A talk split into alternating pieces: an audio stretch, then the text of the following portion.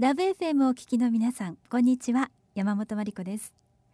毎月第3第4土曜日のお昼1時からお送りする JAL 九州歴史ロマン街道。九州各地の歴史と現在そして未来へつながるお話をゲストの方をお迎えして伺っていきます。今日は小材の森ディレクター有田和樹さんをお迎えし糸島市前原宿についてお話を伺います。有田さんよろしくお願いします。よろしくお願いします。まず前原宿なんですけれども前原宿と書いて宿ですよね。そうですね。まあ江戸時代のまあ宿場町。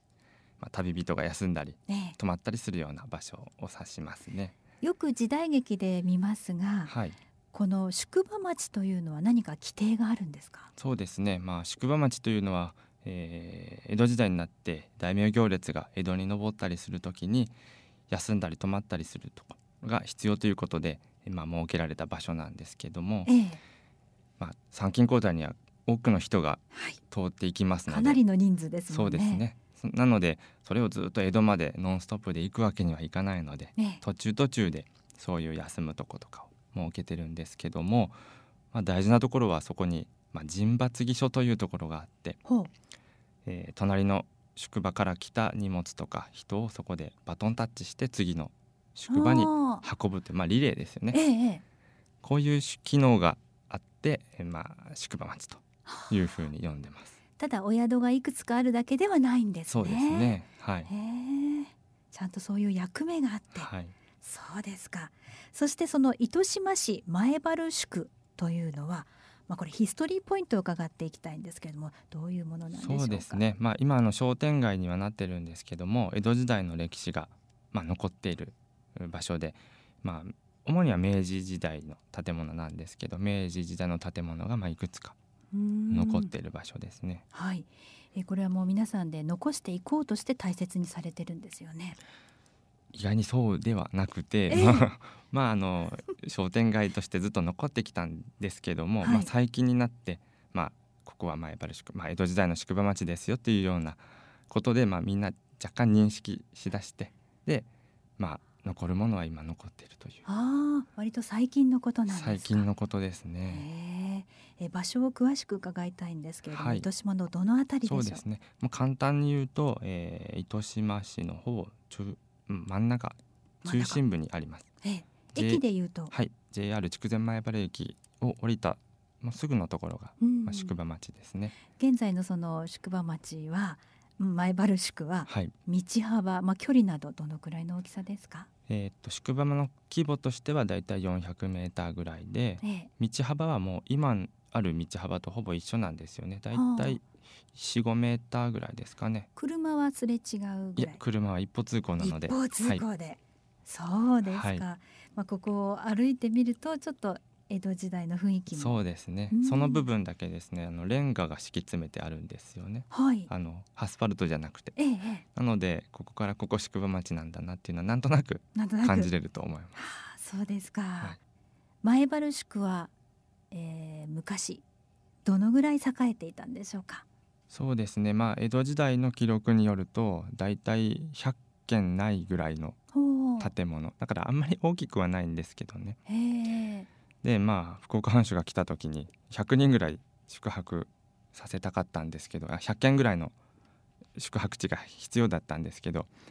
100軒なかったもんですからね、ええ、隣の村に何人かは泊まらせたっていうぐらいのまあ規模なんですけど、え、でまあ前原のあの場所っていうのがちょうど糸島半島の真ん中なんですけどずっと昔はあの今カフリ湾とか今津湾とかいう湾がずっと深く入り込んでましてね、で真ん中だけ今首都っていう集落があるんですけどそこだけでつながっていたらしいんですよ。あそうですか。なので今は田んぼが広がってますけど昔は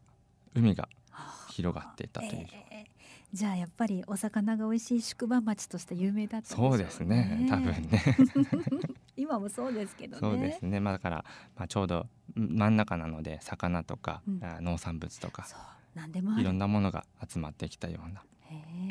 場所でしょうね。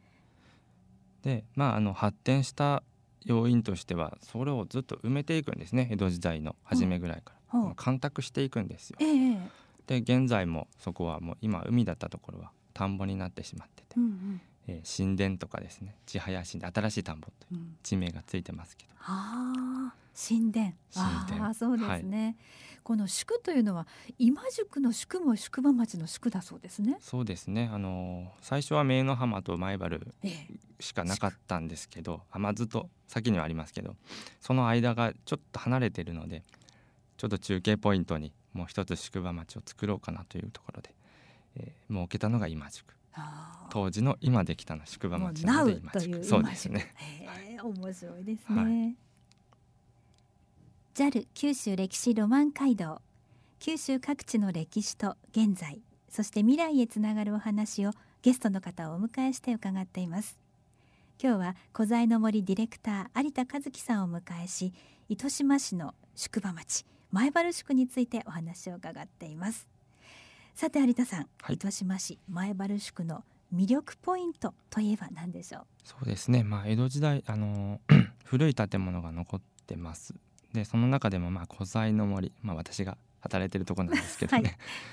ここはですねまあ江戸時代から続く豪商のお屋敷で、まあ、建物は明治34年の建物なんですけども、まあ、中に入るとまあ、タイムスリップしたかのような雰囲気、あの空間が広がってまして、えー、あの皆さんとてもあの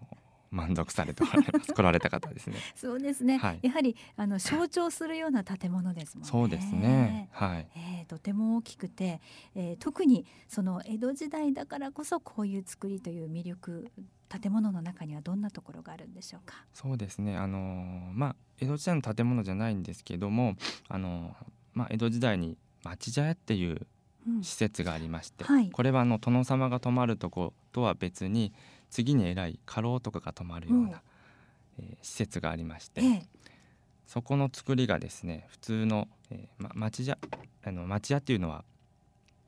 門とかないんですよ。ほうほうもう道に対して建物が建ってるだけ。しかしその町茶屋というのは表門を持ってるんですね。でそれと同じような建物をしてるので、ええ。ー、結構まあ殿様を迎え入れるような感覚が見れる建物ですね。門があるだけで違います、ね、そうですね。そうですか。そしてあのなんていうんですかこの作りもこう何これなんていうんだ高さ高さ、うん、高さも高いですよね。高いですよね。えー、まあ2階までずっとありまして、えー、あの吹き抜けとかがあってですね。で特にあの赤い漆塗りの周り円がついてて、まあ、入ってきた時にそれが見上げるのがすごいかっこいいんですよね。えー、これを維持していくのも大変ですね。また高さがもう本当に見上げるほど高いんですね。そうですね。まあ10メーター以上の吹き抜けの空間が入ったらすぐに広がってます。本当に気持ちがいいそんな感じなんですけれども、はい、あのもともとこの木材の森の建物は、はい、実際そういうあの何か営業しようと思って作られたわけでもなく、ええ、どういう経緯で今に至ってるんでしょうか、ねはい、私どもの会社はあの雪エンジニアリングという会社なんですけども主にあの解体に使う先端部分をレンタルしてるんですね。はい、で、まあ、主に解体の現場に行くもんですからそこで古い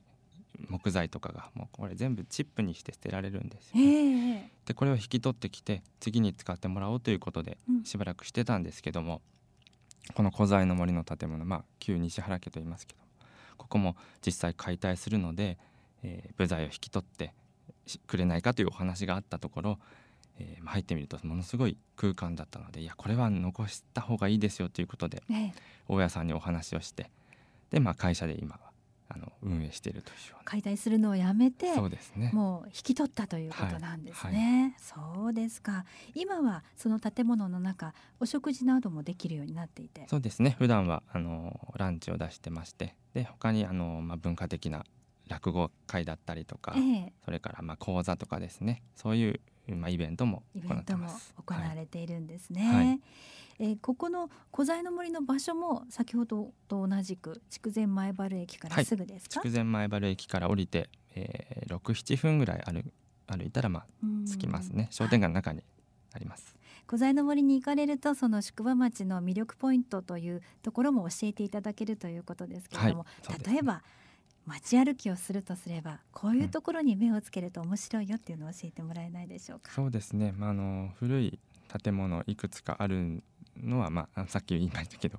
あの結構起伏が激しいっていうのがあの魅力ポイントですね、まあ、江戸時代から続く、まあ、残ってる起伏が今もそのまま使われてるので、うん、普段歩くとそれはわからないんですけども、ええ、まあ、その起伏が激しいよっていうのを聞いて歩くとですね あこれ昔からの地形なんだなっていうのとかも感じることができます。あじゃあ昔の大名もここ歩いたんだなそうですね。え。うん、それあの何かこうここの傷はどうで？とそういうなんかこうももの残ってないんですかね？えー、っとですねまあ例えば例えばあの殿様が泊まるための施設が、まあ、お茶屋というんですけどね。ここの敷地のところは急に標高が低くなるんですよね。はい、高低差が出るんですよね、ええ、この部分は古文書にも出てくるんですよ、まあ、堀を設けていたとかですね。だからその地形旧地形がまだ今も残ってるっていうのが、うん、あの行ったらなるほどと思うような場所に。様になった気分がしますそうですね。はい。JAL 九州歴史ロマン街道。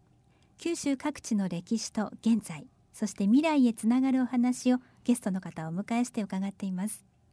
今日は古材の森ディレクター有田和樹さんに糸島市の旧宿場町前原宿についてお話を伺いました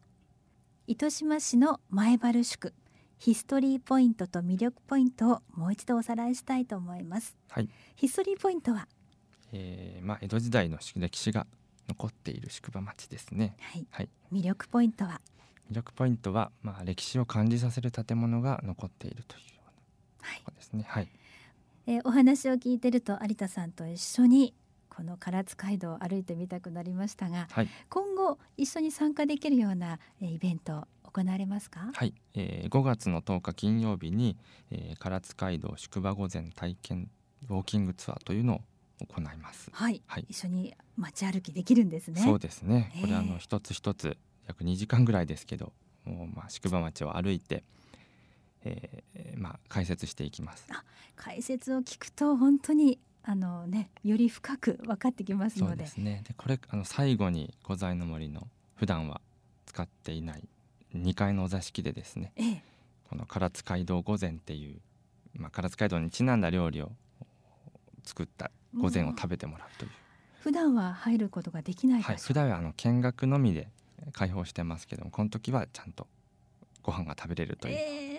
それは特別感がありますね。そうですね。はい。もう古材の森は本当にあのインスタ映えのポイントがいっぱいありますので。そうですね。はい。皆さんも特別感を求めて、ぜひご参加になってください。はい、詳しくは？え、えー、糸島市観光協会ですね。電話番号はゼロ九二三二二の二ゼロ九八ですね。はい。はい。その他ホームページなどでもご紹介されてますよね。はい、えっ、ー、と古材の森で検索していただくと、えー、いろいろな情報を書いてますし、えー、Facebook も Instagram もしておりますのでぜひご覧になってください。はい。えー、行ったことがないという方ぜひ御在の森にお出かけになってください、はい、今日はディレクターの有田和樹さんをお迎えしてお話を伺いました。ありがとうございました。ありがとうございました。毎月第3第4土曜日のお昼1時からお送りする JAL 九州歴史ロマン街道。九州各地の歴史と現在そして未来へつながるお話をゲストの方をお迎えして伺います。次回も糸島市について有田和樹さんにお話を伺います。来週もどうぞお楽しみに。